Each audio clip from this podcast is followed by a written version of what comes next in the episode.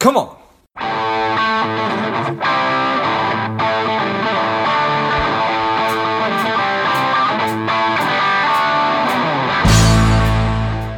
Spending too much time on social? Is your daily screen time over two hours? Are you a little bit overweight? Not saving enough money?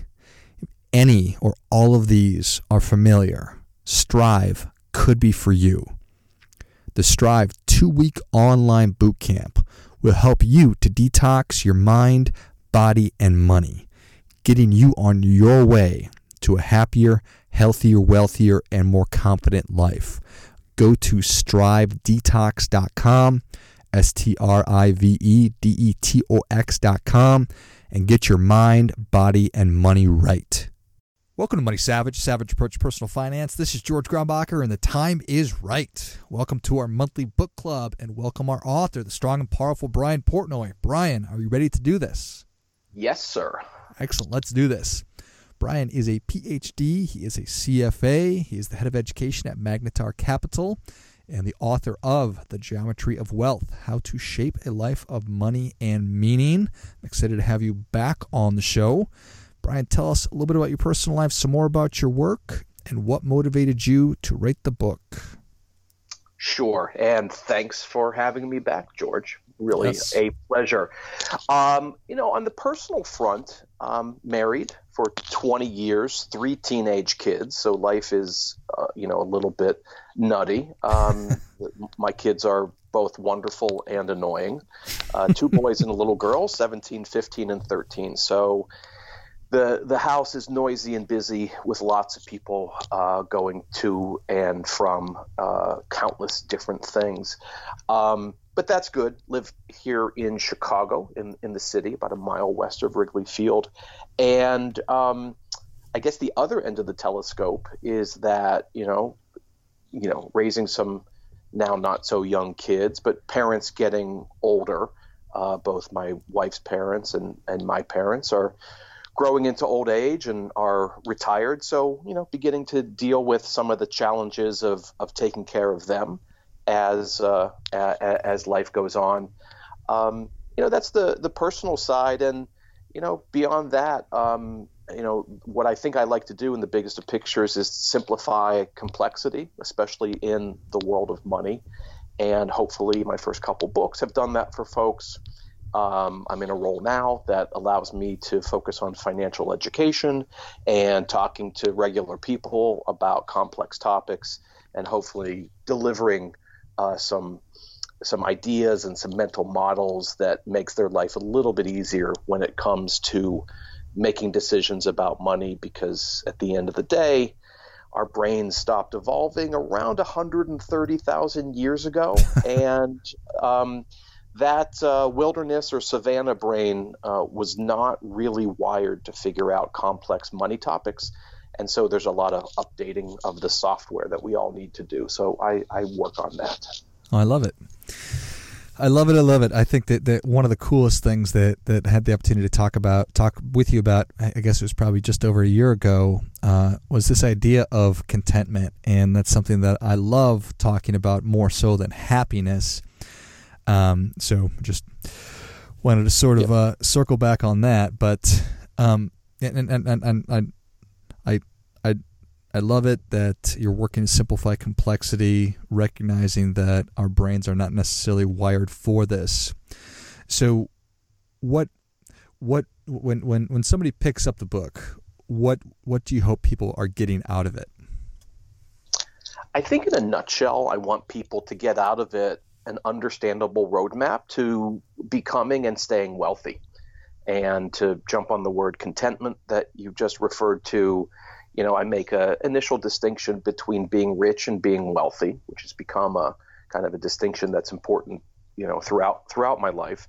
With rich being the quest for more, which is ultimately not terribly satisfying, and wealthy being the ability to underwrite a meaningful life. And my shorthand for that is funded contentment.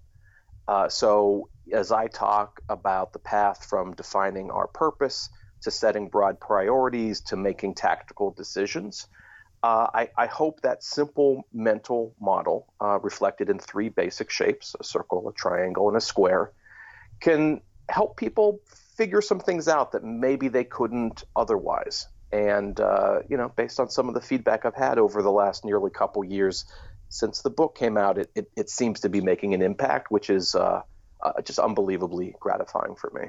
Yeah, I, I certainly certainly believe that. How did it, I mean, we talk about different seasons of life, right? You were a young person, now you've got teenage kids who are who are both wonderful and pains in the neck at the same time, and we have aging parents. How had how how long had you been kicking around this idea of the circle, uh, triangle, and and and square before actually putting pen to paper?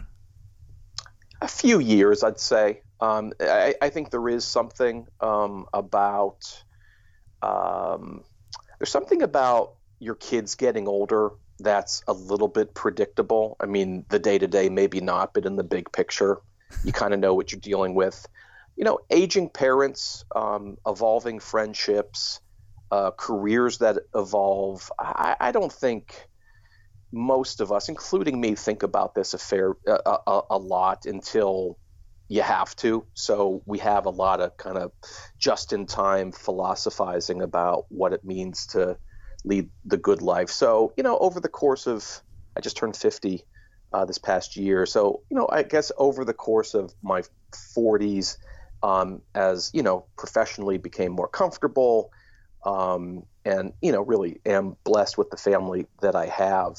The the topics of of contentment, of of purpose and priorities and decision making kind of came into focus and like like any of these things for anyone who who writes or or, or speaks or teaches for a living you, you just have moments where it's like oh he, here's an interesting way to present it so the actual representation of the basic shapes you know influenced by carl richards who i think is a master storyteller in in our industry, uh, and I think the master at simplifying the complex, sort of motivated by him and and and people like him to try to capture some really big important topics, uh, but to do so in the simplest words and pictures possible. Got it. Well, if you're able to do that, right? I, I always hesitate to, to say that it's mastery, but it's probably getting pretty close to that if you can make it really really easy to understand. That's that's pretty brilliant. So I appreciate that. So when when when when you think about habits, um, and I, I, assume that you think probably a lot about habits and how to how to mm-hmm. break bad ones, how to create good ones. In, terms of the book, what were, were, were there certain habits that you were hoping to help break? I think the habit that I was in that I perceive most people to be in is that they think about money backwards, meaning that there's a lot of visible things in money world stocks, bonds, markets, paychecks, cars, homes um, that we see uh, in ourselves and others possessing or, or craving. And that availability, that noticeability, um, and that sense of control that money gives us, even if it's illusory or ephemeral control. It, it, it, it does give us that. I think that's where most of our most of us are most of the time, and so um, even for someone who's been you know writing about financial decision making for 20 plus years and writing in behavioral finance, uh, you know for at least a decade or so, it's hard in the same way that Danny Kahneman, who invented the whole field of um, of behavioral finance says that just because he's written books about it doesn't mean that he's not in, in, you know influenced by all of the biases that that he teaches us about. So I guess the habit that I wanted to break was starting at the wrong end of the process, looking through the wrong end of the telescope. I did write a book earlier on, The Investor's Paradox, about making better investment decisions and you know, for those who read the Geometry of Wealth, they might recall that this book is a prequel because I got to the end of that first book. I'm like, who really cares about this stuff? And I guess the answer for me and then for some readers was, well, you should care, but only after you've figured out some bigger things uh, first. And so that I guess, habit of thinking about funded contentment and the different sources of meaning or contentment or joy as distinct from, you know, small h happiness or pleasure. Um, I, I've actually developed pretty good habits of using those filters to keep my priorities on track. Well, that certainly that certainly resonates with me. Just wanting to sort of jump ahead, jump ahead in the book, for, for for lack of a better term, and kind of get to the good stuff. You know, teach me how to be a great investor. Like, well, you know, I can certainly do that, but it would probably benefit you considerably more to take a big step back and, yep. and examine these bigger concepts. So, so all right. So habits you're, you're looking to break, thinking about money the wrong way, and I think you could probably apply that to to almost everything else in life, right? Yeah, yeah. Um, uh, I'm not sure if the word or the term mental models is the right one or if people might be confused by it, but um, you know, we're not calculus machines, we're not algorithm solvers, we're storytellers, and I think we need kind of understandable, intuitive narratives that make sense of the world for us. And so, you know, the path from prior, uh, purpose to priorities to um, uh, to, to decisions is, is a simple mental model that I use. The distinction between rich and wealthy is a is a simple distinction um, that that I use, and yeah, it comes in handy all the time because one of my learnings in kind of writing about money and and going into a lot of the research across different disciplines as well as then talking to thousands of people about the topic is that it's an inescapable area of inquiry of stress of emotion. Like you really can't go through any day um, on this planet without, in some way, shape, or form, dealing with money. Um, and that the the fact that it remains under theorized from an emotional or a behavioral point of view, that behavioral finance is is not still not sort of commonly understood um, outside of a you know small set of practitioners. It, you know, just tells me that there's a lot more work to be done. Yeah, I don't think there's any question about that. How how much time do you think that most people should spend thinking about money? Uh, I think it's lumpy. I, I, I guess if I would follow my own script, there would be some moments of deeper introspection about what it is that's really important to me mm-hmm. and then go through i think quite difficult thought process of what it you know, what a, how to afford a meaningful life or what meaning costs which is a bit of an awkward construction but you know if, if you can land on some articulation of of what's really important to you which isn't to say that it's fixed um, it will change over time. We all adapt and change uh, o- over the years and the decades. But if you can have that perspective straight, I, I think you will find it a fair bit easier to make a lot of the money decisions that would otherwise be uh, feel kind of random or one-off. Um, if those money decisions, in terms of where you allocate your capital as a as a as a spender, as a saver, as an investor, um, if if you have the anchor of the bigger picture, then that hard work that you put in up front will create a ton of efficiency on the back end. I guess that's the way I think about it. Yeah. Right after I asked the question, I thought, well, that's a pretty dumb question because we've just been talking about how, how important it is to to do all the all the background, the the foundational work of figuring out the kind of life that you really want, what what what what it means to be rich versus wealthy, finding that that that, that meaningful life, and if you're able to do that, then these money decisions, while not easy, will be a lot less time consuming, I suppose. Was that fair? I think so. Yeah, that's fair, and it by no means was a was a dumb question because remember the first shape is a circle, um, meaning that this never ends. Mm. It's not like at age 18 or 21 or 25, you say, hey, these are my values. This is my mission. This is my purpose. And then you spend the rest of your life fulfilling that. It doesn't work that way at all. Um, we're very different people over time in terms of what's meaningful to us. And so that circle, for some, will feel like a chore or a treadmill. For others, it could be quite joyous in trying to figure it out. Uh, I, I just become a believer in embracing that process of knowing that it never ends. And actually, the joy in life is that it never ends, that you always have the adventure in front of you, that you can figure out things, that you can do things the same, you can be different. You, you have you have control over your story and over your decisions. So specifically not a dumb question because you're always having to come back to whether the day-to-day tactical stuff you do maps up to the bigger picture things and sometimes that bottom up tactical stuff will challenge the core of what you thought was true uh, or right, and you're going to have to kind of get back at it. I mean, it's a bias of mine, but I really enjoy that type of thinking, not just in my own head, but talking to my wife and my friends and my parents and my kids and uh, uh about those sorts of things. But, you know, if you're unwilling to engage in that adaptive dynamic, then this is going to be remain a pretty hard and uh, I think emotionally challenging exercise. Got it. Since writing it, um, if you could, and I suppose you could, is there anything that that that that, that you'd add or subtract to the book? Subtract from. The, the biggest topic that I didn't touch on at all was envy. Hmm. It's not something I think a lot about. I, I don't know if it's just a one of my own biases or ticks, but it's not an emotion I feel.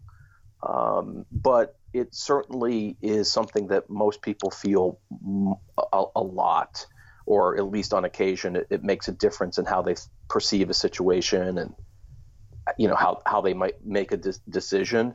And so, you know, I kind of just gave credit to the individual in my narrative as someone who can, you know, sort of look inside themselves and look out at the world and think about purpose and priorities and and move on from there.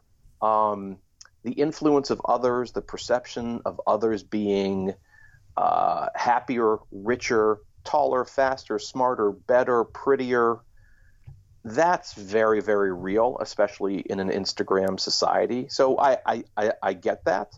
It's just not something that i addressed head on and i kind of wish that i had uh, because it's missing. Um, I, and i haven't thought through how i would include it but it's a really important part of life and it's not something that i addressed. Yeah, fair enough. Main ideas that you really want to uh, to hit home reinforce with people have I told you about the shapes? um, no, I, I, I, I hope people will take the whole book in the modular way that it was written. So at the very end of the book, for example, I, I summarize the book, I think three or four different ways. You know, just the shapes, uh, purpose, priorities, decisions, then just one liners, on each chapter, then then kind of five sentence uh, summaries on each chapter. The book is intended to be a tool, a mental model, um, a vehicle to help folks lead more uh, contented lives. And so um, the goal is not to have people read from page one to the very end. And in fact, I sometimes joke that I should have renamed them. I should have I should have called the book "The Circle" because my very strong sense is most people read that, think there's some cool stuff on money and happiness, and then leave the the planning issues uh, aside. Um, so whatever you can get out of it, I, I, I think it's I think it's important, and and if you get anything, I'm I'm satisfied. I love it. Is there something that, that, that you're really most proud of, other than what we've just been talking about? No, not nothing beyond what we've discussed. I, I, like that I seem to have tapped into a conversation that people really want to have, but are often uncom- uncomfortable having it. And to the extent that I've facilitated conversations with me not being anywhere around, but facilitated conversations between advisors and their clients, between husband and wife, between parents and children, and I've gotten feedback from all of those different types of relationships. It's it's it's a it, like I alluded to earlier. It's just very very meaningful and and and fulfilling. You know, for me. Yeah. No, I I think that that's I think that that's great. So when when you look back on everything, um, do you consider the book to be a success? I do. I do. I don't know if we're allowed to say that um, uh, because we're all supposed to be so humble all of the time. But oh, sure. yeah, like so. First of all, a lot of people bought it.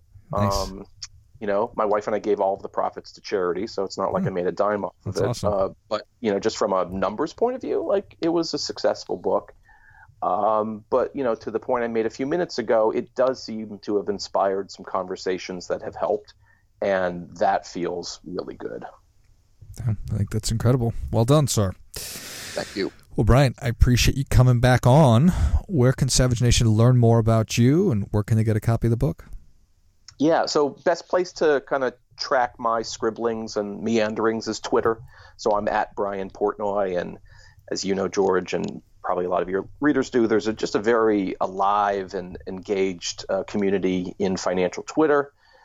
Hashtag FinTwit, where you know I think good people are sharing good ideas about money and investing. So at Brian Portnoy, um, I have a website, uh, shapingwealth.com, which um, has uh, features some of my work and links to different articles and blogs and, and things like that.